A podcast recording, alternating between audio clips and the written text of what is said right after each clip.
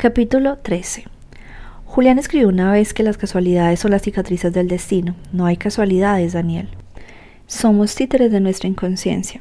Durante años había querido creer que Julián seguía siendo el hombre de quien me había enamorado o sus cenizas. Había querido creer que saldríamos adelante con soplos de miseria y de esperanza.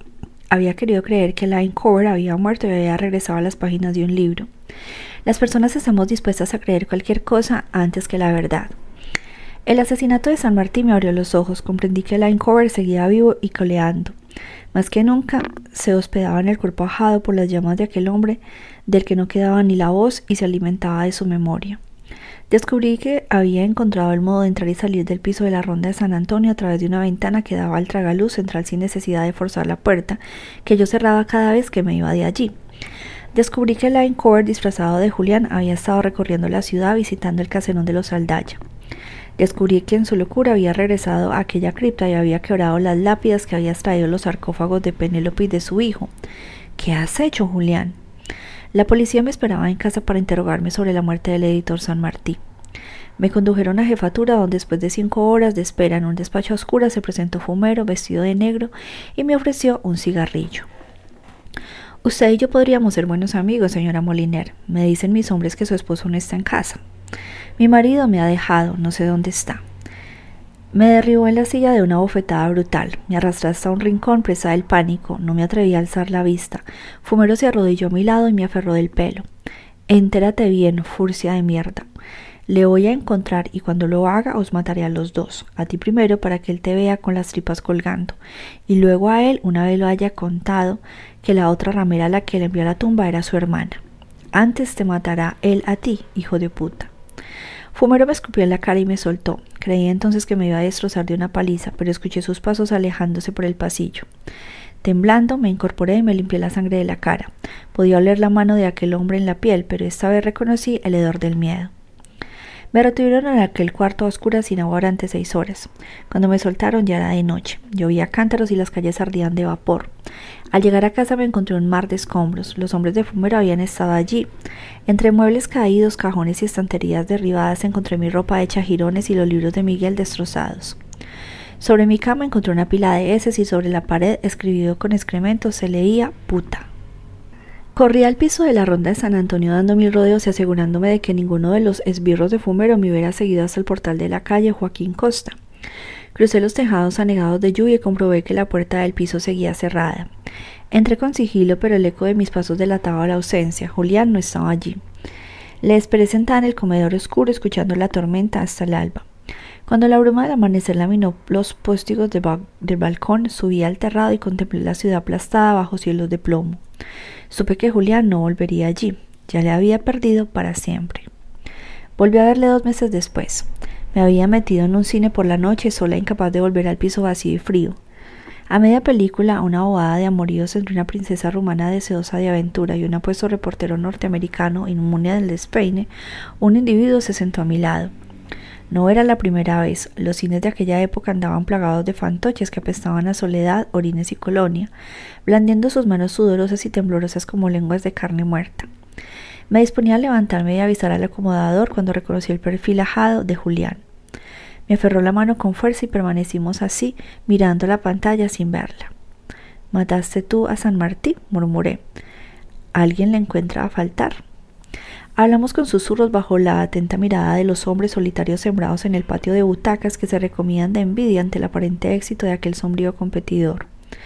Le pregunté dónde se había estado ocultando, pero no me respondió. Existe otra copia de La sombra del viento, murmuró, aquí en Barcelona. Te equivocas, Julián, las destruiste todas. Todas menos una. Al parecer, alguien más astuto que yo la escondió en un lugar donde nunca podría encontrarla. Fue así como oí hablar de ti por primera vez. Un librero fanfarrón y bocazas llamado Gustavo Barceló había estado presumiendo frente a algunos coleccionistas de haber localizado una copia de La sombra del viento. El mundo de los libros de anticuario es una cámara de ecos. En apenas un par de meses Barceló estaba recibiendo ofertas de coleccionistas de Berlín, París, Roma para adquirir el libro. La enigmática fuga de Julián de París tras un sangriento duelo y se rumoreaba muerte la Guerra Civil Española había conferido a sus obras un valor de mercado que nunca hubieran podido soñar.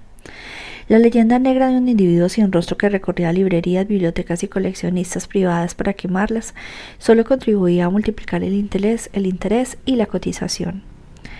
Llevamos el circo en la sangre, decía Barceló. Julián, que seguía persiguiendo la sombra de sus propias palabras, no tardó en oír el rumor. Supo así que Gustavo Barceló no tenía el libro, pero que al parecer el ejemplar era propiedad de un muchacho que lo había descubierto por accidente y que, fascinado por la novela y por su enigmático autor, se negaba a venderlo y lo conservaba como su más preciada posesión. Aquel muchacho eras tú, Daniel. Por el amor de Dios, Julián, no irás a hacerle daño a un crío, murmuré, no muy segura. Julián me dijo entonces que todos los libros que había robado y destruido habían sido arrebatados de las manos de quienes no sentían nada por ellos, de gentes que se limitaban a comerciar con ellos o que los mantenían como curiosidades de coleccionistas diletantes apolillados. Tú, que te negabas a vender el libro a ningún precio y tratabas de rescatar a Carax de los rincones del pasado, les inspirabas una extraña simpatía y hasta respeto. Sin tú saberlo, Julián te observaba y te estudiaba. Parece que estás hablando de ti. A lo mejor ese muchacho me recuerda a mí mismo. Déjale en paz, Julián, es solo un niño. Su único crimen ha sido admirarte. Eso no es un crimen, es una ingenuidad, pero se le pasará, quizá entonces me devuelva el libro, cuando deje de admirarme y empiece a comprenderme. Un minuto antes del desenlace, Julián se levantó y se alejó al amparo de las sombras. Durante meses nos vimos siempre así, a oscuras, en cines y callejones a medianoche. Julián siempre me encontraba. Yo sentía su presencia silenciosa sin verle siempre vigilante. A veces te mencionaba y al oírle hablar de ti me parecía detectar en su voz una rara ternura que le confundía y que hacía muchos años creía perdida en él. Supe que había regresado al caserón de los Aldaya y que ahora vivía allí, a medio camino entre espectro y mendigo, recorriendo la ruina de su vida y velando los restos de Penélope y del hijo de ambos. Aquel era el único lugar en el mundo que todavía sentía suyo. Hay peores cárceles que las palabras. Yo acudía allí una vez al mes para asegurarme de que estaba bien o simplemente vivo. Saltaba la tapa medio derribada de la parte de atrás, invisible desde la calle. A veces la encontraba allí, otras veces Julián había desaparecido. Le dejaba comida, dinero, libros. Le esperaba durante horas hasta el anochecer. En ocasiones me atrevía a explorar el caserón. Así averigüé que había destrozado las lápidas de la cripta y había extraído los sarcófagos. Yo no creía que Julián estuviese loco, ni veía monstruosidad en aquella profanación, tan solo una trágica coherencia. Las veces que la encontraba allí hablábamos durante horas sentados junto al fuego. Julián me confesó que había intentado volver a escribir, pero que no podía. Recordaba vagamente sus libros como si los hubiese leído, como si fuesen obra de otra persona. Las cicatrices de su intento estaban a la vista. Descubrí que Julián abandonaba al fuego páginas que había escrito febrilmente durante el tiempo en que no nos habíamos visto. Una vez, aprovechando su ausencia, rescaté un pliego de cuartillas de entre las cenizas. Hablaba de ti, Julián me había dicho alguna vez que en un relato era una carta que el autor se escribe a sí mismo para contarse cosas que de otro modo no podría averiguar. Hacía tiempo que Julián se preguntaba si había perdido la razón. ¿Sabe el loco que está loco o los locos son los demás que se empeñan en convencerle sin de su sin razón para salvaguardar su existencia de quimeras? Julián te observaba, te veía crecer y se preguntaba quién eras. Se preguntaba si quizá tu presencia no era sino un milagro, un perdón que debía de ganarse enseñándote a no cometer sus mismos errores.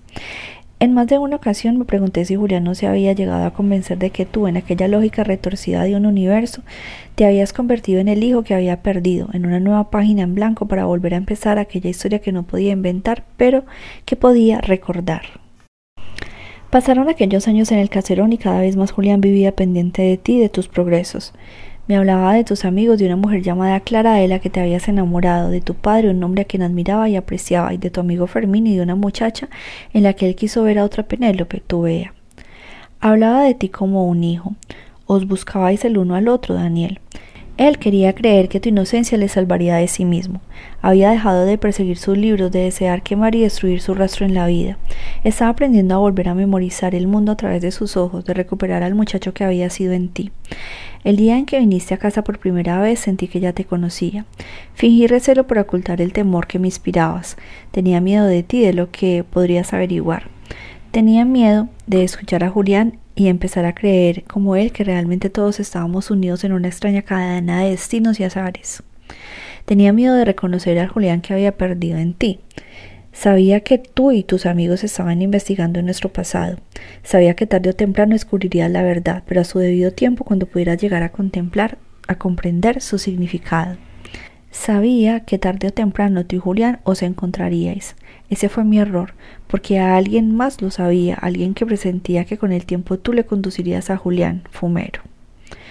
Comprendí lo que estaba sucediendo cuando yo no daba vuelta atrás, pero nunca perdí la esperanza de que perdieras el rastro, de que te olvidaste de nosotros o de que la vida, la tuya y la nuestra, te llevase lejos a salvo.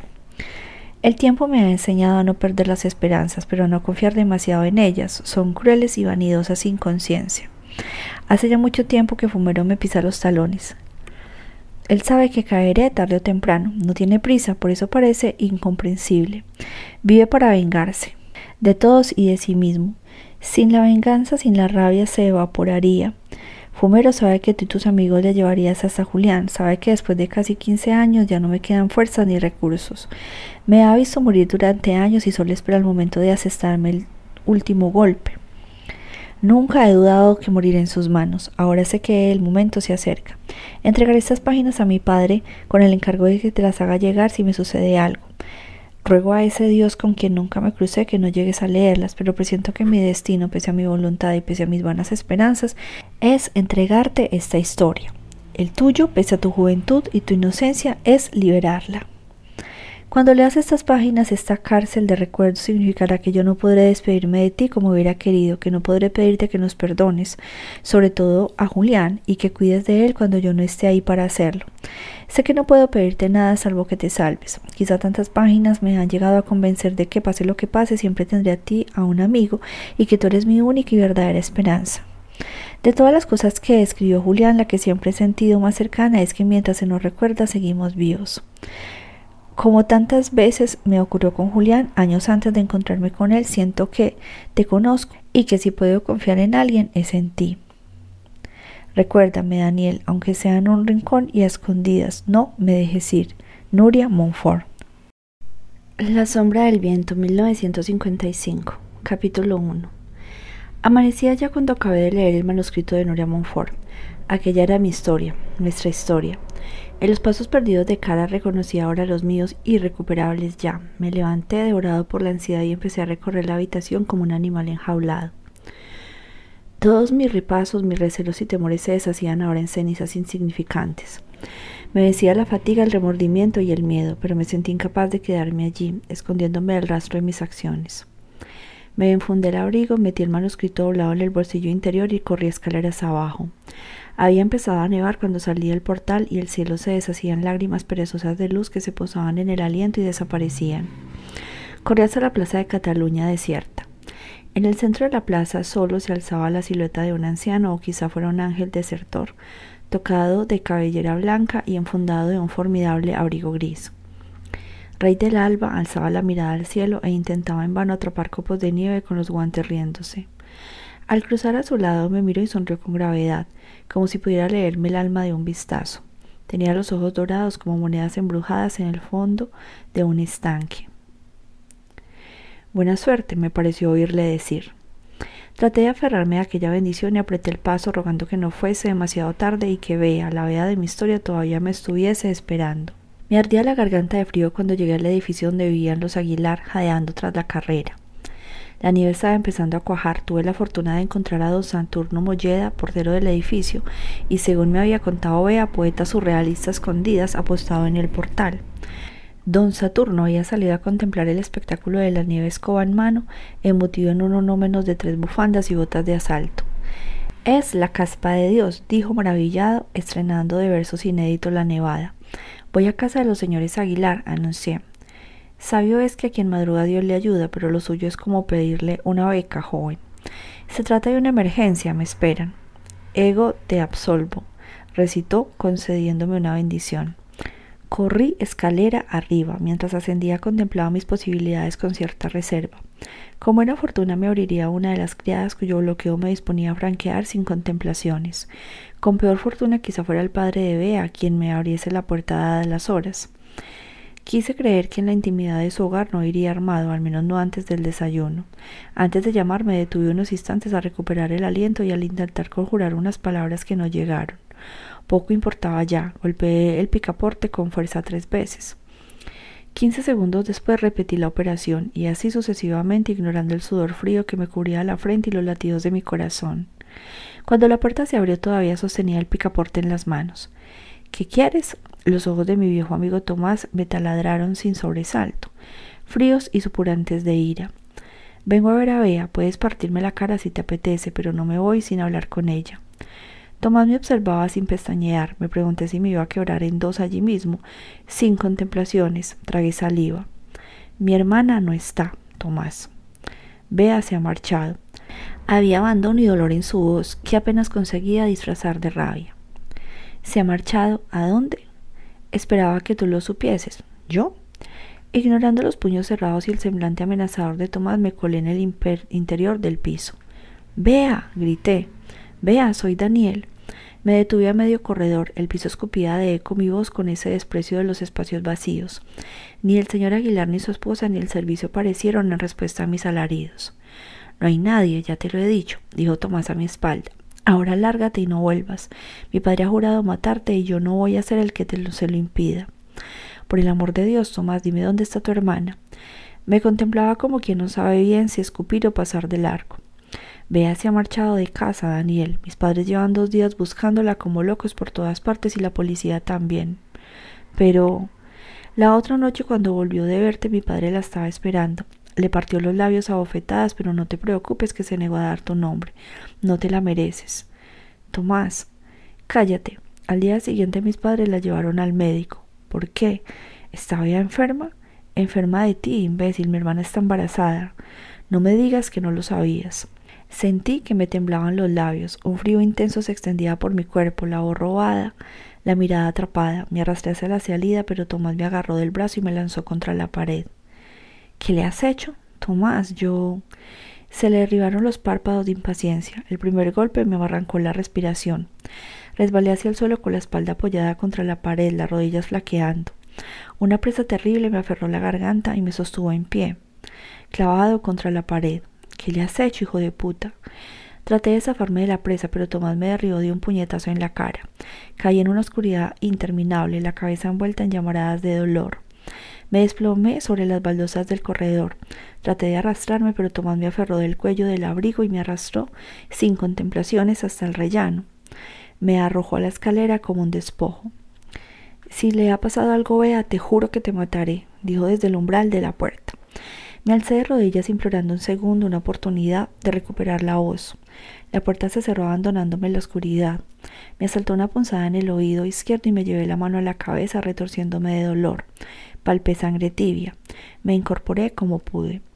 Los músculos del vientre que habían encajado en el primer golpe de Tomás ardían en una agonía que solo ahora empezaba. Me deslicé escaleras abajo, donde don Saturno, al verme, sacudió la cabeza. Ala, pase dentro un momento y, compóngase. Negué sosteniéndome el estómago con las manos. El lado izquierdo de la cabeza me palpitaba como si los huesos quisieran desprenderse de la carne. Estás sangrando, dijo don Saturno inquieto.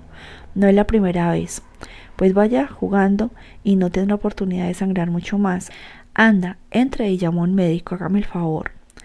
Conseguí ganar el portal y librarme de la buena voluntad del portero. Nevaba ahora con fuerza, velando las aceras con velos de bruma blanca. El viento helado se abría camino entre mi ropa, lamiendo la herida que me sangraba en la cara. No sé si lloré de dolor, de rabia o de miedo. La nieve indiferente se llevó mi llanto cobarde y me alejé lentamente en el alba de polvo, una sombra más abriendo surcos en la caspa de Dios. Capítulo 2 Cuando me acercaba al cruce de la calle Balmes advertí que un coche me estaba siguiendo, bardeando la acera. El dolor de la cabeza había dejado paso a una sensación de vértigo que me hacía tambalearme y caminar apoyándome en las paredes. El coche se detuvo y dos hombres descendieron de él. Un silbido estridente me había inundado los oídos y no pude escuchar el motor o las llamadas de aquellas dos siluetas de negro que me hacían cada una de un lado y arrastraban con urgencia hacia el coche. Caí en el asiento de atrás embriagado de náusea. La luz iba y venía como una marea de claridad cegadora. Sentí que el coche se movía. Unas manos me palpaban el rostro, la cabeza y las costillas. Al dar con el manuscrito de Nuria Monfort oculto en el interior de mi abrigo, una de las figuras me lo arrebató. Quise detenerle con brazos de gelatina. La otra silueta se inclinó sobre mí. Supe que me estaban hablando al sentir su aliento en la cara. Esperé ver el rostro de Fumero iluminarse y sentir el filo de su cuchillo en la garganta. Una mirada se posó sobre la mía y mientras el velo de la conciencia se desprendía, reconocí la sonrisa desdentada y rendida de Fermín Romero de Torres. Desperté empapado en un sudor que me escocía en la piel. Dos manos me sostenían con firmeza por los hombros, acomodándome sobre un catre que creí rodeado de cirios como en un velatorio. El rostro de Fermín asomó a mi derecha. Sonreía, pero incluso en pleno delirio pude advertir su inquietud. A su lado de pie distinguía a don Federico Flavia, el relojero. Parece que ya vuelve en sí, Fermín, dijo don Federico. ¿Le parece si le preparo algo de caldo para que reviva? Daño no hará. Ya en el empeño podría usted prepararme un bocadillito de lo que me encuentre, que con estos nervios me ha entrado una gasusa de padre y muy señor mío. Federico se retiró con prestancia y nos dejó a solas. ¿Dónde estamos, Fermín? En lugar seguro. Técnicamente nos hallamos en un pisito en la izquierda del ensanche, propiedad de unas amistades de don Federico, a quien le debemos la vida y más. Los maldicientes lo calificarían de picadero, pero para nosotros es un santuario. Traté de incorporarme. El dolor del oído se dejaba sentir ahora en un latido ardiente. ¿Voy a quedarme sordo? Sordo no sé, pero por poco se queda usted medio mongólico. Ese energúmeno del señor Aguilar por poco le licúa las meninges a leches. No ha sido el señor Aguilar el que me ha pegado, ha sido Tomás. ¿Tomás? ¿Su amigo el inventor? Asentí. Algo habrá este hecho. se ha marchado de casa, empecé. Fermín frunció el ceño. Siga, está embarazada. Fermín observaba pasmado. Por una vez su expresión era impenetrable y severa. No me mira así, Fermín, por Dios. ¿Qué quiere que haga? ¿Repartir puros? Intenté levantarme, pero el dolor y las manos de Fermín me detuvieron. Tengo que encontrarla, Fermín. Quieto, parado. Usted no está en condiciones de ir a ningún sitio. Dígame dónde está la muchacha y yo iré por ella. No sé dónde está. Le voy a pedir que sea algo muy específico. Don Federico apareció por la puerta portando una taza humeante de caldo. Me sonrió cálidamente. ¿Cómo te encuentras, Daniel? Mucho mejor, gracias, don Federico. Tómate un par de estas pastillas con el caldo. Cruzó una mirada leve con Fermín que asintió. Son para el dolor. Me tragué las pastillas y sorbí la taza de caldo que sabía a Jerez. Don Federico, prodigio de discreción, abandonó la habitación y cerró la puerta. Fue entonces cuando advertí que Fermín sostenía en el regazo el manuscrito de Nuria Montfort. El reloj que tintineaba en la mesita de noche marcaba la una, supuse que de la tarde. Nieva todavía. Nevar es poco, es un diluvio en polvo. ¿Lo ha leído ya? pregunté. Fermín se limitó a sentir. Tengo que encontrar a Bea antes de que sea tarde. Creo que sé dónde está. Me senté en la cama apartando los brazos de Fermín. Miré a mi alrededor. Las paredes ondeaban como algas bajo un estanque. El techo se alejaba en un soplo.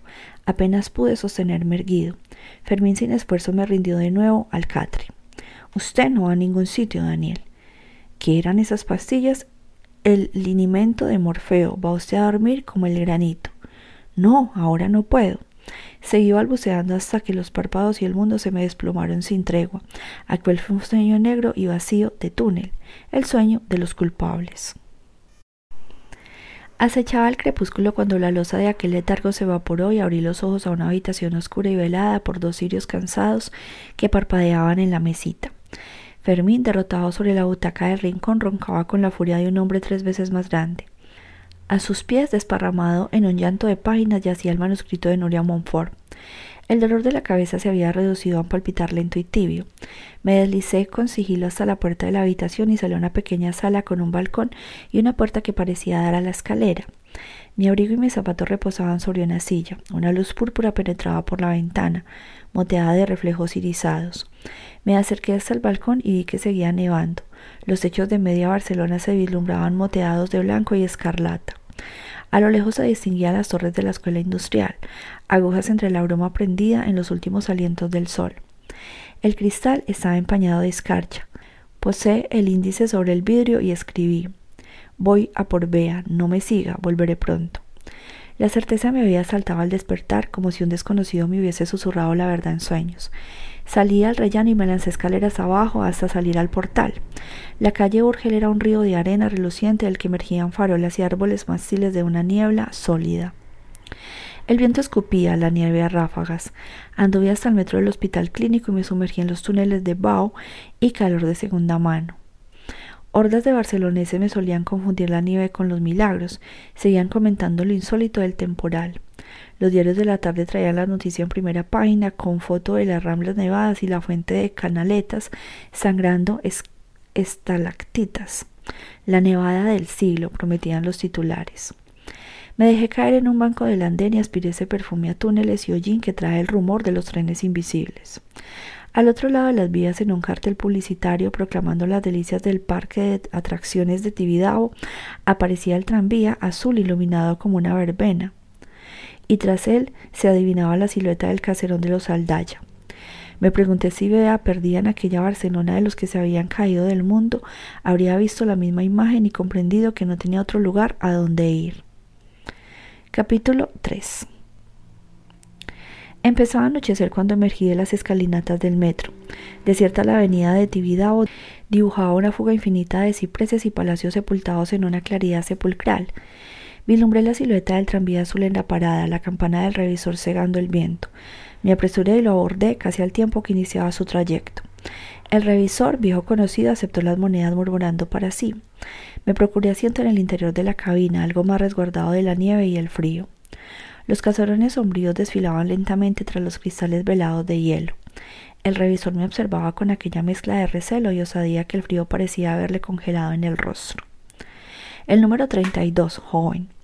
Me volví y la silueta espectral del caserón de los Aldayas avanzando hacia nosotros como la proa de un buque oscuro en la niebla. El tranvía se detuvo en una sacudida. Descendí huyendo de la mirada del revisor. Buena suerte, murmuró. Contemplé el tranvía perderse avenida arriba hasta que solo se percibió el eco de la campana. Una penumbra sólida se desplomó a mi alrededor. Me apresuré a rodear la tapia en buscar de la brecha derribada en la parte posterior. Al escalar el muro me pareció escuchar pasos sobre la nieve en la acera opuesta aproximándose. Me detuve un instante inmóvil sobre el alto del muro. La noche caía ya inexorable. El rumor de pasos se extinguió en el rastro del viento. Salté al otro lado y me adentré en el jardín. La maleza se había congelado en tallos de cristal. Las estatuas de los ángeles derribados yacían cubiertas por sudarios de hielo. La superficie de la fuente se había congelado en un espejo negro y reluciente del que solo emergía la garra de piedra del ángel sumergido como un sable de obsidiana. Lágrimas de hielo pendían del dedo índice. La mano acusadora del ángel señalaba directamente hacia el portón principal entreabierto. Ascendí los peldaños con la esperanza de que no fuese demasiado tarde. No me molesté en amortiguar el eco de mis pisadas. Empujé el portón y me adentré en el vestíbulo. Una procesión de cirios se adentraba hacia el interior. Eran las velas de Bea, casi apuradas hasta el suelo. Seguí su rastro y me detuve al pie de la escalinata. La senda de velas ascendía por los peldaños hasta el primer piso. Me aventuré escalera arriba siguiendo a mi sombra deformada sobre los muros. Al llegar al rellano del primer piso comprobé que había dos velas más adentrándose en el corredor. La tercera parpadeaba frente a la que había sido la habitación de Penélope. Me aproximé y golpeé la puerta suavemente con los nudillos. Julián. llegó la voz trémula. Así el pomo de la puerta y me dispuse a entrar sin saber ya quién me esperaba al otro lado. Abrí lentamente. Bea me contemplaba desde el rincón, envuelta en una manta. Corrí a su lado y la abracé en silencio. Sentí que se deshacían lágrimas. No sabía dónde ir, murmuró. Te llamé varias veces a casa, pero no había nadie. Me asusté. Bea se secó las lágrimas con los puños y me clavó la mirada. Asentí y no fue necesario que dijese más. ¿Por qué me has llamado, Julián? Bea lanzó una mirada hacia la puerta entreabierta. Él está aquí, en esta casa, entra y sale. Me sorprendió el otro día cuando intentaba entrar en la casa. Sin que le dijese nada, supo quién era, supo lo que estaba pasando. Me instaló en esta habitación y me trajo una manta, agua y comida. Me dijo que esperase, que todo iba a salir bien. Me dijo que tú vendrías por mí. Por la noche hablamos durante horas. Me habló de Penélope, de Nuria. Sobre todo me habló de ti, de nosotros dos. Me dijo que tenía que enseñarte a olvidarle. ¿Dónde está ahora? Abajo, en la biblioteca. Me dijo que estaba esperando a alguien que no me moviese de aquí. ¿Esperando a quién? No lo sé. Dijo que era alguien que vendría contigo, que tú le traerías. Cuando me asomé al corredor, las pisadas ya se escuchaban al pie de la escalinata. Reconocí la sombra desangrada sobre los muros como una telaraña, la gabardina negra, el sombrero calado como una capucha y el revólver en la mano reluciente como una guadaña. Fumero. Siempre me había recordado a alguien o a algo, pero hasta aquel instante no había comprendido a qué. Capítulo 4. Extinguí las velas con los dedos y le hice una seña Bea para que guardase silencio. Me asió la mano y me miró inquisitivamente. Los pasos lentos de Fumero se escuchaban a nuestros pies. Conduje a Bea de nuevo al interior de la habitación y le indiqué que permaneciese allí oculta tras la puerta. No salgas de aquí, pase lo que pase, susurré. No me dejes ahora, Daniel, por favor. Tengo que advertir a Carax. Bea me imploró con la mirada, pero me retiré al corredor antes de rendirme. Me deslicé hasta el umbral de la escalinata principal. No había rastro de la sombra de Fumero ni de sus pasos. Se había detenido en algún punto de la oscuridad, inmóvil. Paciente me retiré de nuevo al corredor y rodeé la galería de habitaciones hasta la fachada principal del caserón. Un ventanal empañado de hielo deslizaba cuatro haces azules turbios como agua estanca. Me acerqué a la ventana y pude ver un coche negro apostado frente a la verja principal. Reconocí el automóvil del teniente Palacios. Una brasa de cigarrillo en la oscuridad delataba su presencia tras el volante. Regresé lentamente hasta la escalinata y descendí peldaño a peldaño posando los pies con infinita cautela. Me detuve a medio trayecto y escruté la tiniebla que inundaba la planta baja. Fumero había dejado el portón principal abierto a su paso. El viento había apagado las velas y escupía remolinos de nieve. La hojarasca escalada danzaba en la bóveda, flotando en un túnel de claridad polvorienta que insinuaba las ruinas del caserón. Descendí cuatro peldaños más apoyándome contra la pared. Vislumbré un atisbo de la cristalera de la biblioteca. Seguía sin detectar a Fumero. Me pregunté si habría descendido al sótano o a la cripta. El polvo de nieve que penetraba desde el exterior estaba borrando sus huellas. Me deslicé hacia el pie de la escalinata y eché un vistazo hacia el corredor que conducía a la entrada. El viento helado me escupió en la cara. La garra del ángel sumergido en la fuente se entreveía en la tiniebla. Miré en la otra dirección. La entrada a la biblioteca quedaba una decena de metros del pie de la escalinata. La antecámara que conducía hasta allí quedaba velada de oscuridad. Comprendí que Fumero podía estar observándome a apenas unos metros del punto en el que me encontraba sin que yo pudiera verle. Escruté la sombra, impenetrable como las aguas de un pozo. Respiré hondo y casi arrastrando los pies crucé la distancia que me separaba de la entrada de la biblioteca a ciegas. El gran salón oval quedaba sumergido en una penuria de luz vaporosa, acribillada de puntos de sombra proyectados por la nieve desplomándose gelatinosamente entre los ventanales. Deslicé la mirada por los muros desnudos en busca de Fumero, quizá apostado junto a la entrada. Un objeto emergía del muro o apenas dos metros a mi derecha. Por un instante me pareció que se desplazaba, pero era solo el reflejo de la luna sobre el filo. Un cuchillo, quizá una navaja de doble filo, estaba clavado en la pared. Ensartaba un rectángulo de cartón o papel. Me aproximé hasta allí y reconocí la imagen apuñalada sobre el muro. Era una copia idéntica de la fotografía medio quemada que un extraño había abandonado en el mostrador de la librería. En el retrato, Julián y Penélope, apenas unos adolescentes, sonreían a una vida que se les había escapado sin saberlo. El filo de la navaja atravesaba el pecho de Julián. Comprendí entonces que no había sido Line Cover Julián Caras quien había dejado aquella fotografía como una invitación, había sido Fumero. La fotografía había sido un cebo envenenado. Alcé la mano para arrebatársela al cuchillo, pero el contacto helado del revólver de Fumero en la nuca me detuvo. Una imagen vale más que mil palabras, Daniel. Si tu padre no hubiera sido un librero de mierda, ya te lo habría enseñado. Me volví lentamente y enfrenté el cañón del arma. Apestaba pólvora reciente. El rostro cadavérico de Fumero sonreía en una mueca crispada de terror. ¿Dónde está Carax? Lejos de aquí. Sabía que usted vendría por él. Se ha marchado. Fumero me observaba sin pestañear. Te voy a volar la cara en pedazos, chaval. De poco le servirá. Caras no está aquí. Abre la boca, ordenó Fumero. ¿Para qué? Abre la boca o te la abro yo de un tiro. Desplegué los labios. Fumero me introdujo el revólver en la boca. Sentí una arcada trepándome por la garganta. El pulgar de Fumero tensó el percutor. Ahora, desgraciado, piensa si tienes alguna razón para seguir viviendo. ¿Qué dices? Asentí lentamente. Entonces dime dónde está Carax. Intenté balbucear. Fumero retiró el revólver lentamente. ¿Dónde está? Abajo, en la cripta. Tú me guías. Quiero que estés presente cuando le cuente a ese hijo de puta cómo gemía Nuria Montfort cuando le hundí el cuchillo en. La silueta se abrió camino de la nada. Atisbando por encima del hombro de Fumero, creí ver cómo la oscuridad se removía en cortinajes de bruma y una figura sin rostro, de mirada incandescente, se deslizaba hacia nosotros en silencio absoluto. Como si apenas rozase el suelo, Fumero leyó el reflejo de mis pupilas empañadas de lágrimas y su rostro se descompuso lentamente. Cuando se volvió disparó el manto de negrura que le envolvía, dos garras de cuero sin líneas ni relieve le habían atenazado la garganta. Eran las manos de Julián Carax, crecidas de las llamas. Caras me apartó de un empujón y aplastó a Fumero contra la pared. El inspector aferró el revólver e intentó situarlo bajo la barbilla de Carax. Antes de que pudiese accionar el gatillo, Carax le asió de la muñeca y lo martilleó con fuerza contra la pared una y otra vez sin conseguir que Fumero soltase el revólver. Un segundo disparo estalló en la oscuridad y se estrelló contra el muro, abriendo un boquete en el panel de madera. Lágrimas de pólvora encendida y astillas en brasas salpicaron al rostro del inspector. El hedor a carne chamuscada inundó la sala. De una sacudida Fumero trató de zafarse de aquellas manos que le mantenían el cuello inmovilizado y la mano que sostenía el revólver contra la pared. Caras no aflojaba la presa.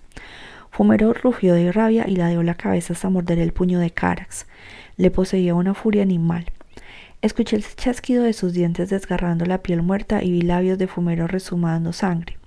Caras, ignorando el dolor o quizá incapaz de sentirlo, hacía entonces el puñal.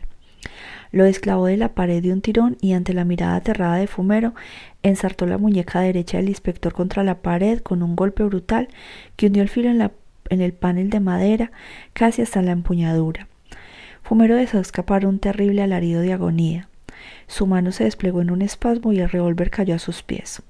Cara lo escupió hacia las sombras de un puntapié. El horror de aquella escena había desfilado ante mis ojos en apenas unos segundos. Me sentí paralizado, incapaz de actuar o de articular un solo pensamiento. Cara se volvió hacia mí y me clavó la mirada, contemplándole hacerte a reconstruir sus facciones perdidas que había imaginado tantas veces, contemplando retratos y escuchando viejas historias. Llévate a Beatriz de aquí, Daniel. Ella sabe lo que debéis hacer. No te separes de ella, no dejes que te la arrebaten. Nada ni nadie. Cuídala más que a tu vida. Quise sentir, pero los ojos se me fueron a Fumero, que estaba forcejeando con el cuchillo que le atravesaba la muñeca. Lo arrancó en una sacudida y se desplomó de rodillas, sosteniéndose el brazo herido que le sangraba sobre el costado. Márchate, musito Carax. Fumero nos contemplaba cegado de odio desde el suelo, sosteniendo el cuchillo ensangrentado en su mano izquierda. Cara se dirigió hacia él, escuchó unos pasos apresurados acercándose y comprendí que Palacios había acudido en auxilio de su jefe alertado por los disparos. Antes de que Caras pudiese arrebatarle el cuchillo a Fumero, Palacios penetró en la biblioteca con el arma en alto. Atrás, advirtió. Lanzó una rápida mirada a Fumero que se incorporaba con dificultad y luego nos observó primero a mí y luego a Carax. Percibí el horror y la duda en aquella mirada. He dicho atrás. Carax se detuvo y retrocedió. Palacio nos observaba fríamente tratando de dilucidar cómo resolver la situación. Sus ojos se posaron sobre mí. Tú, lárgate, eso no va contigo. Venga. Dudé un instante, Caras asintió. De aquí no se va nadie, cortó Fumero. Palacios, entrégueme su revólver. Palacios permaneció en silencio. Palacios, repitió Fumero, alargando la mano totalmente velada de sangre en demanda del arma. No, murmuró Palacios apretando los dientes. Los ojos enloquecidos de Fumero se llenaron de desprecio y de furia. Aferró el arma de Palacios y lo empujó de un manotazo. Crucé una mirada con Palacios y supe lo que iba a suceder. Fumero alzó el arma lentamente, le temblaba la mano y el revólver brillaba reluciente de sangre. Cara retrocedió paso a paso buscando la sombra, pero no había escapatoria.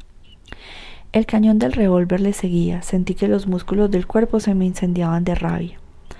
La mueca de muerte de Fumero que se relamía de locura y rencor me despertó de una bofetada. Palacios me miraba negando en silencio. Le ignoré. Cara se había abandonado ya, inmóvil en el centro de la sala esperando la bala. Fumero nunca llegó a verme.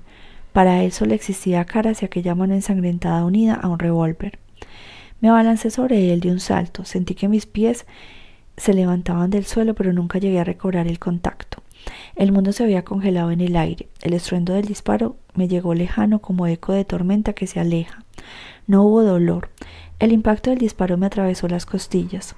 La primera llamarada fue ciega, como si una barra de metal me hubiese golpeado con furia indecible y me hubiese propulsado en el vacío un par de metros hasta derribarme al suelo. No sentí la caída, aunque me pareció que las paredes convergían y el techo descendía a toda velocidad, como si ansiara aplastarme. Una mano me sostuvo la nuca y vi el rostro de Julián Caras inclinándose sobre mí. En mi visión Caras aparecía exactamente como lo había imaginado, como si las llamas nunca le hubiesen arrancado el semblante. Advertí el horror en su mirada sin comprender. Vi cómo posaba su mano sobre mi pecho y me pregunté qué era aquel líquido humeante que brotaba entre sus dedos. Fue entonces cuando sentí aquel fuego terrible como aliento de brasas devorándome las entrañas. Un grito quiso escapar de mis labios, pero aflojó afloró ahogado de sangre tibia. Reconocí el rostro de Palacios a mi lado, derrotado de remordimiento. Alcé la mirada y entonces la vi. Bea avanzaba lentamente desde la puerta de la biblioteca, el rostro ungido de horror y las manos temblorosas sobre los labios. Negaba en silencio. Quise advertirla, pero un frío mordiente me recorría los brazos y las piernas, abriéndose camino en mi cuerpo a cuchilladas. Fumero se echaba oculto tras la puerta. Bea no reparó en su presencia. Cuando Cara se incorporó de un salto y Bea se volvió alertada, el revólver del inspector ya le rozaba la frente. Palacio se lanzó a detenerle. Llegó tarde. Cara se cernía ya sobre él. Escuché su grito, lejano llevando el nombre de Bea. La sala se prendió en el resplandor del disparo. La bala atravesó la mano derecha de Carax. Un instante más tarde, el hombre sin rostro caía sobre Fumero. Me incliné para ver cómo Bea corría a mi lado, intacta. Busqué a caras con una mirada que se me apagaba, pero no le encontré. Otra figura había ocupado su lugar. Era Line Cover, tal y como había aprendido a temerle leyendo las páginas de un libro tantos años atrás. Esta vez las garras de Cover se hundieron en los ojos de Fumero y lo arrastraron como garfios. Acerté a ver cómo las piernas del inspector se arrastraban por la puerta de la biblioteca, cómo su cuerpo se debatía en sacudidas mientras Cover lo arrastraba sin piedad hacia el portón, cómo sus rodillas golpeaban los escalones de mármol y la nieve le escupía en el rostro, cómo el hombre sin rostro le aferraba del cuello y alzándolo como un títere lo lanzaba contra la fuente helada, cómo la mano del ángel atravesaba su pecho y lo ensartaba y cómo el alma maldita se le derramaba en vapor y aliento negro que caían lágrimas heladas sobre el espejo mientras sus párpados se agitaban hasta morir y sus ojos parecían astillarse con arañazos de escarcha. Me desplomé entonces incapaz de sostener la mirada un segundo más. La oscuridad se teñía de luz blanca y el rostro de Bea se alejaba en un túnel de niebla. Cerré los ojos y sentí las manos de Bea sobre mi rostro y el soplo de su voz suplicándole a Dios que no me llevase. Susurrándome que me quería y que no me dejaría ir, que no me dejaría ir. Solo recuerdo que me desprendí en aquel espejismo de luz y frío y que una rara paz me envolvió y se llevó el dolor y el fuego lento de mis entrañas. Me vi a mí mismo caminando por las calles de aquella Barcelona embrujada de la mano de Bea, casi ancianos. Vi a mi padre y a Nuria Monfort posando rosas blancas sobre mi tumba. Vi a Fermín llorando en brazos de la Bernarda y a mi viejo amigo Tomás que había enmudecido para siempre. Les vi como se ve a los extraños desde un tren que se aleja demasiado deprisa. Fue entonces casi sin darme cuenta cuando recordé el rostro de mi madre que había perdido tantos años atrás, como si un recorte extraviado se hubiese deslizado entre las páginas de un libro. Su luz fue cuanto me acompañó en mi descenso. 27 de noviembre de 1955, postmortem. La habitación era blanca, forjada de lienzos y cortinajes tejidos de vapor y de sol reluciente. Desde mi ventana se veía un mar azul infinito. Algún día alguien querría convencerme de que no, que desde la clínica Corachán no se ve el mar, que sus habitaciones no son blancas ni etéreas, y que el mar de aquel noviembre era más en balsa de pluma fría y hostil, que sigue nevando todos los días de aquella semana hasta sepultar el sol y toda Barcelona bajo un metro de nieve, y de que incluso Fermín, el eterno optimista, creía que yo iba a morir otra vez. Ya había muerto antes en la ambulancia en brazos de Bea y del teniente Palacios, que arruinó su traje oficial con mi sangre. La bala, decían los médicos que hablaban de mí creyendo que no les oía, había destrozado dos costillas, rozado el corazón, cegado una arteria y salido al golpe por el costado, arrastrando cuanto encontró en su camino. Mi corazón dejó de latir durante sesenta y cuatro segundos. Me dijeron que al regresar de mi excursión al infinito abrí los ojos y sonreí antes de perder el conocimiento. No recuperé el sentido hasta ocho días más tarde.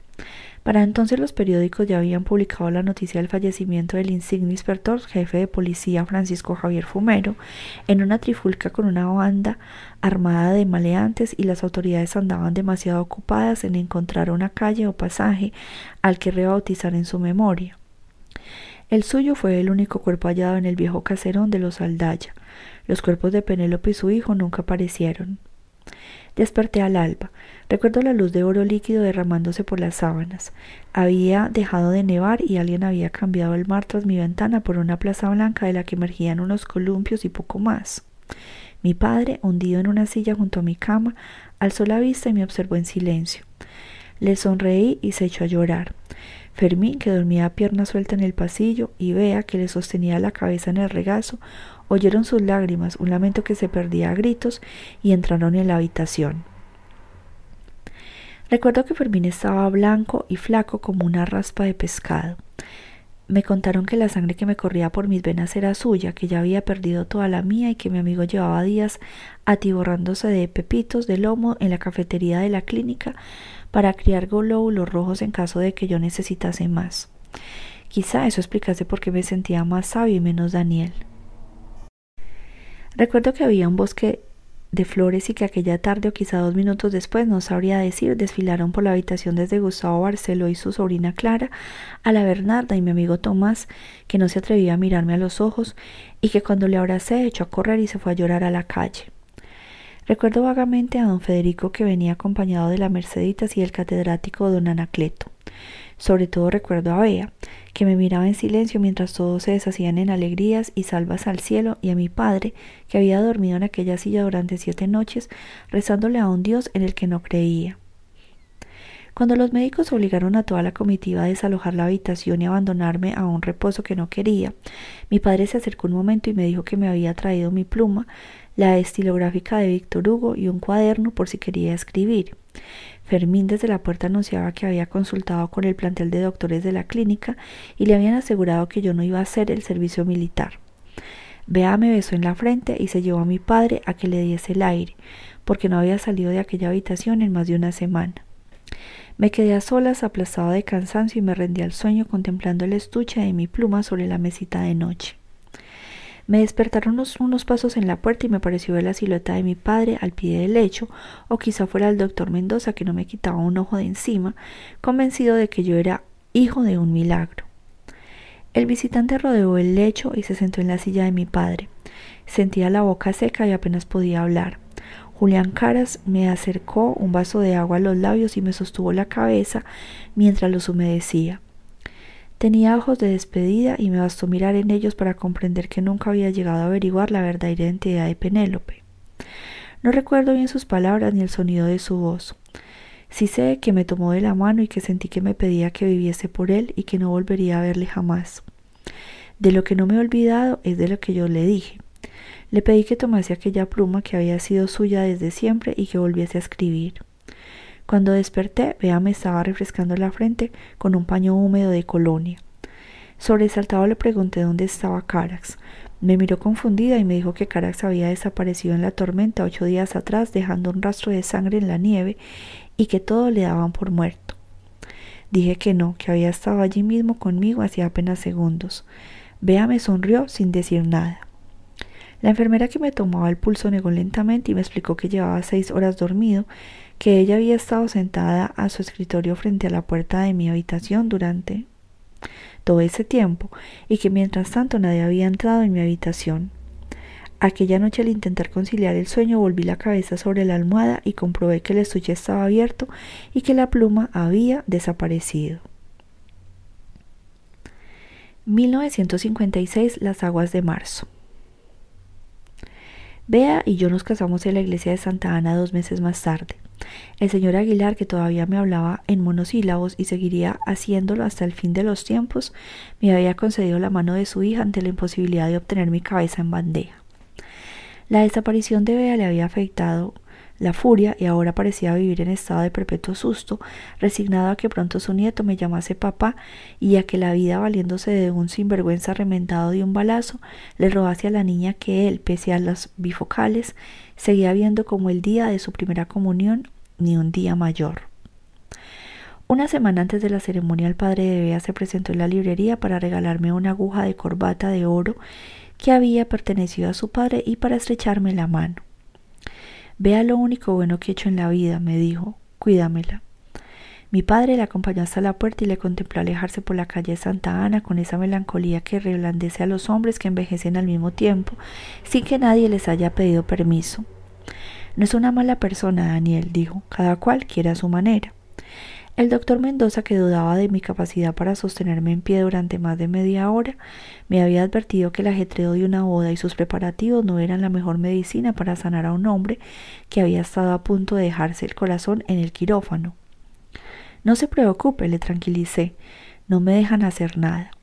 No mentía, Fermín Romero de Torres se había erigido en dictador absoluto y factotum de la ceremonia, banquete y miscelánea varía. El párroco de la iglesia, al enterarse de que la novia llegaba preñada al altar, se había negado en redondo a celebrar el matrimonio y amenazó con conjurar a los hados de la Santa Inquisición para que se impidiera el evento.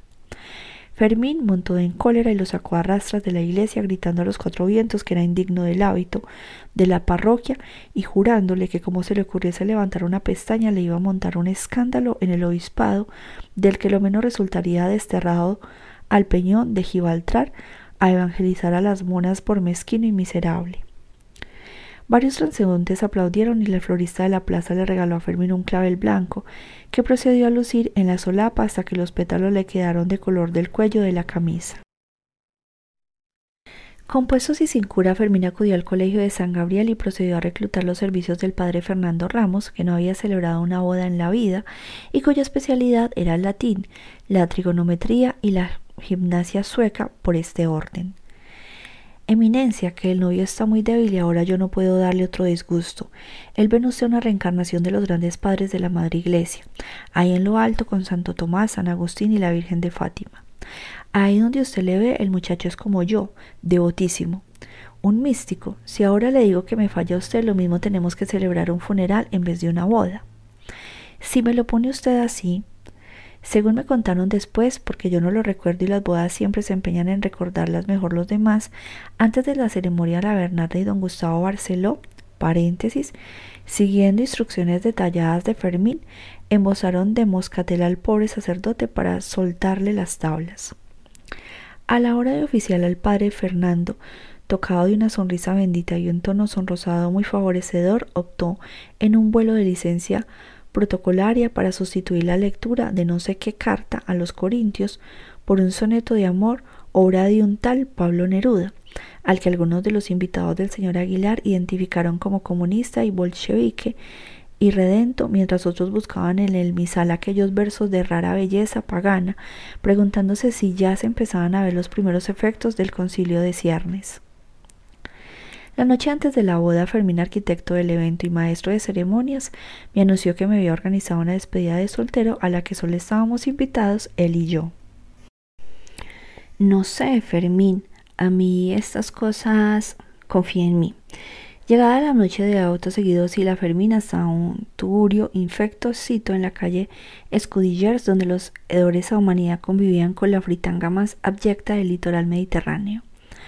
Un plantel de damas con la virtud en alquiler y mucho kilometraje encima nos recibió con sonrisas que hubiera hecho las delicias de una facultad de ortodoncia. Venimos a por el Rosito, anunció Fermín a un macarrón cuyas patillas guardaban una sorprendente resemblanza con el cabo de Finisterre. Fermín, musité aterrado, por el amor de Dios, tenga fe. La Rosito acudió presa en toda su gloria, que calculé colindante de los 90 kilogramos sin contar el chal de la lagarterana y el vestido de viscosa colorado y me hizo un inventario a conciencia.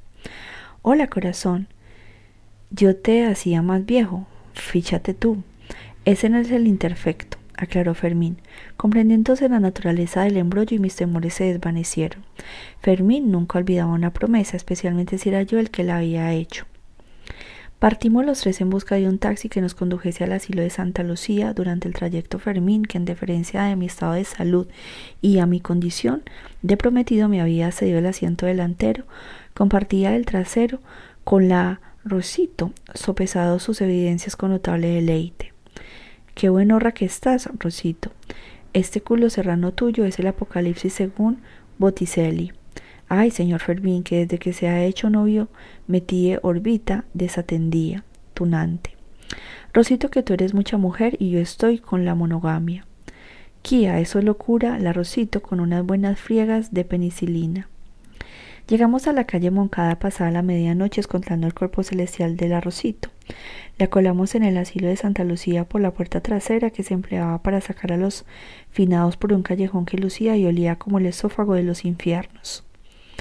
Una vez en la tiniebla de tenebrario, Fermín procedió a dar las últimas instrucciones al arrocito, mientras yo localizaba al abuelito, a quien había prometido un último baile con Eros antes de que Tanatos le pasara el finiquito. Recuerda, Ruicito, que el abuelo está un poco trompetilla, así que háblale alto. Claro y guarro, con picardía, como tú sabes, pero sin pasarte, que tampoco es cuestión de facturarle el reino de los cielos antes de hora de un paro cardíaco. Ay, mi amor, ¿por qué hiciste eso? Pues yo leyendo una novela de vainas y usted llega y me hace eso. Tranquilo, mi cielo, que una e a profesional. Encontré el beneficiario de aquellos amores de prestado en un rincón del primer piso, un sabio ermitaño parapetado tras muros de soledad, alzó la vista y me contempló desconcertado. ¿Estoy muerto? No, está usted vivo. ¿No me recuerda? A usted la recuerdo como mis primeros zapatos, joven, pero al verle así cadavérico he creído que era una visión del más allá. No me lo tenga en cuenta. Aquí uno pierde eso que ustedes los exteriores llaman el discernimiento. Así, ¿no es usted una visión? No, la visión se la tengo yo esperando abajo si tiene la bondad. Conduje al abuelo hasta una celda lúgubre que Fermín y el Rosito habían ataviado de fiesta con unas velas y algunos soplos de perfume. Al posar la mirada en él, la abundante beldad de nuestra Venus jerezana, el rostro del abuelo se iluminó de paraísos soñados. Dios les bendiga a ustedes y usted que lo vea, dijo Fermín indicándole a la sirena de la estrella Scudillers que procediese a desplegar sus artes. Lo vi tomar al abuelito con infinita delicadeza y besarle las lágrimas que le caían por las mejillas. Fermín y yo nos retiramos de la escena para concederle la merecida intimidad. En nuestro periplo por aquella galería de desesperaciones nos topamos con la hermana Emilia, una de las monjas que administraba el asilo. Nos dedicó una mirada sulfúrica. Me dicen unos internos que han colado ustedes una fulana y que ahora ellos también quieren otra. Hermana ilustrísima, ¿por quién nos toma? Nuestra presencia aquí es estrictamente ecuménica. Aquí el infante que mañana se hace hombre a ojos de la Santa Madre Iglesia y yo acudimos para interesarnos por la interna Jacinta Coronado. La hermana Emilia enarcó una ceja. ¿Son ustedes familia? Espiritualmente. Jacinta falleció hace quince días. Un caballero vino a visitarla la noche antes. ¿Es pariente suyo? ¿Se refiere al padre Fernando? No era un sacerdote, me dijo que su nombre era Julián, no recuerdo el apellido. Fermín me miró mudo. Julián es un amigo mío, dije yo. La hermana Emilia asintió. Estuvo con ella varias horas, hacía años que no la oía reír. Cuando él se marchó, ella me dijo que había estado hablando de otros tiempos de cuando eran jóvenes. Me dijo que ese señor le traía noticias de su hija Penélope. No sabía que Jacinta hubiera tenido una hija. Me acuerdo porque aquella mañana Jacinta me sonrió y cuando le pregunté por qué estaba tan contenta me dijo que se iba a casa con Penélope. Murió al alba mientras dormía. La Rosito concluyó su ritual de amor un rato después, dejando al abuelito rendido y en brazos de Morfeo. Cuando salíamos, Fermín le pagó doble, pero ella, que lloraba de pena ante el espectáculo de todos aquellos desahuciados olvidados de Dios y del demonio, se empeñó en donar sus emolumentos a la hermana Emilia para que les diesen una merienda de chocolate con churros a todos, porque a ella eso siempre le quitaban las penas de la vida, esa reina de las putas. Ea que una sentimenta, mire usted, señor Fermín, ese progresidio, no más quería que lo abrazase y le acariciase, se le parte a uno todo. Colocamos a Roycito en un taxi con una buena propina y enfilamos la calle Princesa que estaba desierta y sembrada de velos de vapor. Habría de irse a dormir por lo de mañana, dijo Fermín. No creo que pueda. Nos echamos a andar rumbo a la Barceloneta y casi sin darnos cuenta nos adentramos en el rompeolas hasta que toda la ciudad reluciente de silencio quedó a nuestros pies como el mayor espejismo del universo emergiendo del estanque de las aguas del puerto. Nos sentamos al borde del muelle a contemplar la visión. A una veintena de metros se iniciaba una procesión inmóvil de automóviles con las ventanas veladas de vaho y hojas de diario. Esta ciudad es bruja, ¿sabe usted, Daniel? Se le mete a uno en la piel y le roba el alma sin que uno se dé cuenta. Habla usted como el arroycito, Fermín. No se ría usted que son las personas como ella las que hacen de este perro mundo un sitio que vale la pena visitar. ¿Las putas? No, putas lo somos todos, tarde o temprano. Yo digo la gente de buen corazón. Y no me mire usted así, a mí las bodas me ponen hecho un flan. Nos quedamos allí sentados en brazos de aquella rara quietud, catalogando reflejos sobre el agua. Al rato el alba esparció el ámbar del cielo y Barcelona se encendió de luz. Se escucharon las campanas lejanas en la Basílica de Santa María del Mar, que emergía de las brumas al otro lado del puerto. ¿Cree usted que Cara sigue ahí en algún lugar de la ciudad? Pregúnteme otra cosa. ¿Tiene los anillos? Fermín sonrió. Ande, vamos, que a usted y a mí nos esperan, Daniel, nos espera la vida. Vestida de marfil y traía el mundo en la mirada. Apenas recuerdo las palabras del cura ni los rostros prendidos de esperanza de los invitados que llenaban la iglesia aquella mañana de marzo. Solo me queda el roce de sus labios y el entreabrir los ojos, el juramento secreto que me llevé en la piel y que recordaría todos los días de mi vida. 1966 Dramatis Personae Julián Caras concluye La sombra del viento con una breve memoria para hilvanar los destinos de sus personajes años más tarde. He leído muchos libros desde aquella lejana noche de 1945, pero la última novela de Caras sigue siendo mi favorita. Hoy, con tres décadas a mis espaldas, ya no tengo esperanzas de cambiar de opinión. Mientras escribo esta línea sobre el mostrador de la librería, mi hijo Julián, que mañana cumple 10 años, me observa sonriente e intrigado por esa pila de cuartillas que crece y crece quizá convencido de que su padre también ha contraído esa enfermedad de los libros y las palabras. Julián tiene los ojos y la inteligencia de su madre y me gusta creer que quizá posee mi ingenuidad. Mi padre, que tiene dificultad para leer los lomos de los libros, aunque no lo admita, está arriba en casa. Muchas veces me pregunto si es un hombre feliz, en paz, si nuestra compañía le ayuda o si vive dentro de sus recuerdos y de esa tristeza que siempre le ha perseguido. Bea y yo llevamos la librería ahora. Yo llevo las cuentas y los números, ve hace las compras y atiende a los clientes que la prefieren a ella más que a mí, no les culpo. El tiempo la ha hecho fuerte y sabia. Casi nunca habla del pasado, aunque a menudo la sorprendo varada en uno de sus silenciosos a sola consigo misma. Julián adora a su madre. Les observo juntos y sé que les une un lazo invisible que yo apenas puedo empezar a comprender. Me basta sentirme parte de su isla y saberme afortunado. La librería da para vivir sin lujos, pero soy incapaz de imaginarme haciendo otra cosa. Las ventas se reducen año a año. Yo soy optimista y me digo que lo que sube baja y lo que baja algún día ha de subir. Bea dice que el arte de leer se está muriendo muy lentamente, que es un ritual íntimo, que un libro es un espejo y que solo podemos encontrar en él lo que ya llevamos dentro, que al leer ponemos la mente y el alma y que esos son bienes cada día más escasos. Cada mes recibimos ofertas para comprarnos la librería y transformarla en una tienda de televisores, de fajas o de alpargatas.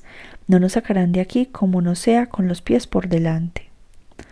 Fermín y la Bernarda pasaron por la vicaría en 1958 y llevaban por los cuatro críos, todos ellos varones y con la nariz y las orejas de su padre. Fermín y yo nos vemos menos que antes, aunque a veces aún repitamos aquel paseo por el rompeolas al alba y arreglemos el mundo a martillazos.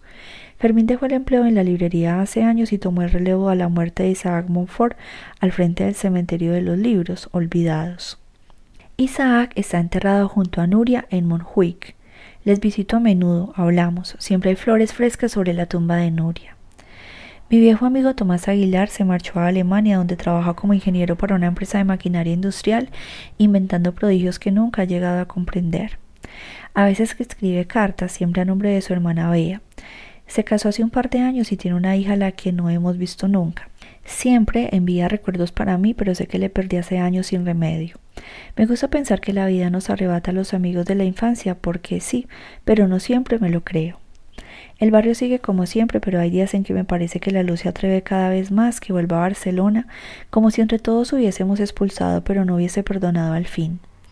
Don Anacleto dejó la cátedra del instituto y ahora se dedica en exclusividad a la poesía erótica y sus losas de portadas más monumentales que nunca.